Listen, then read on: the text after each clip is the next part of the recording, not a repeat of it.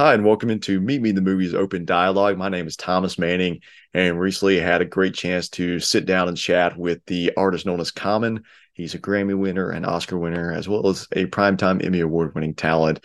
And here we're discussing his work on the new Apple TV Plus series Silo. I really appreciated his insight and his graciousness with his time and his thoughtful answers.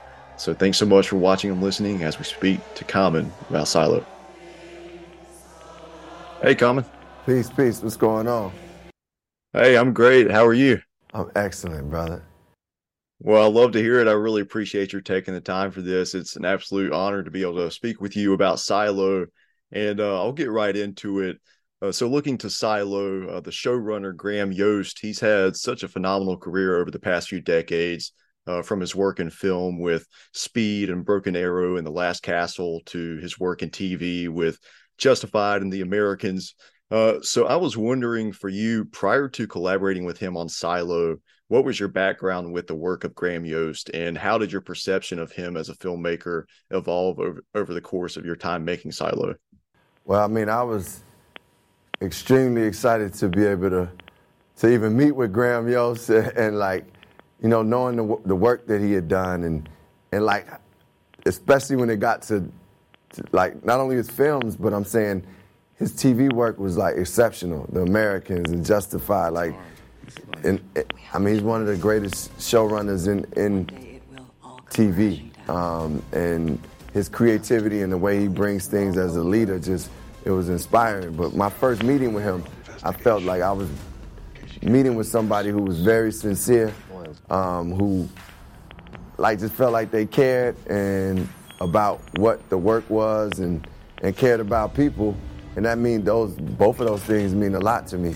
So I was really um, inspired and excited. My agents were too. We were all like, "Yo, we, we could be potentially working with Graham Yost," and it's turned out to be a blessing upon a blessing because you know he just brings the right people together. The cast that he has gotten for for Silo, Tim Robbins and Rebecca Ferguson and David Oyelowo and and um, Rashida Jones and Chinaza and like just these actors that are just phenomenal, like Rick Rick Gomez. These these people that just like light the screen up and light these scenes up, and the, and the crew and our directors. So I'm just with one of the greatest showrunners, you know, the TV has seen. So I'm I'm more than grateful.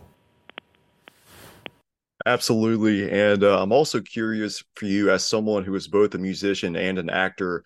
When you're focusing in and trying to refine your craft, how does the feeling compare when you've had an incredible day in the recording studio where everything fell into place as a music artist versus a great day of filming on a movie or TV set where it all clicked for you as an actor? How do those emotions compare between those situations? Well, Thomas, they both have a a heavenly thing to them. It's, I think you know, art is divine, and when I'm creating a song or in the studio and it's and it's coming through and that I feel, you know, the presence of God and just that creativity and that light. Um, and it's an amazing experience. And then if I'm in a scene and I'm really present and I'm like, me and my scene partner or partners are really just, it's alive. I feel that presence of God and that creativity and that light. Um, so they have those similarities. I think the the difference is, you know, in in film and TV, I'm collaborating with more people, and it's and you have to find a, a synchronicity and a rhythm that um, it just has to happen. Um, and, and, you know, you bring what you bring, but everybody everybody else for it to be a great scene, it we all have to bring it, and so does the the camera team, and so so does the lighting. You know, so it's I like the team effort that it takes um, in television and film. Um, as well as you know, like when I'm creating in the studio, I'm working with a band, but it's not as many people that's involved. You you get on a TV set and you see hundreds of people working. You're like, wow. So I love that collaboration. I think you know, I'm like into teamwork, so I, I love it. And that's absolutely beautiful. Well, I really appreciate you putting that into words. Uh, and I'll I'll wrap this up real quick, but I know that for you as an actor, finding the truth of each of your characters is massively important to you. Uh, so for seeking out that truth in the character of Robert Sims and Silo, what was the most important aspect of his character that helped you to unlock that truth in your performance?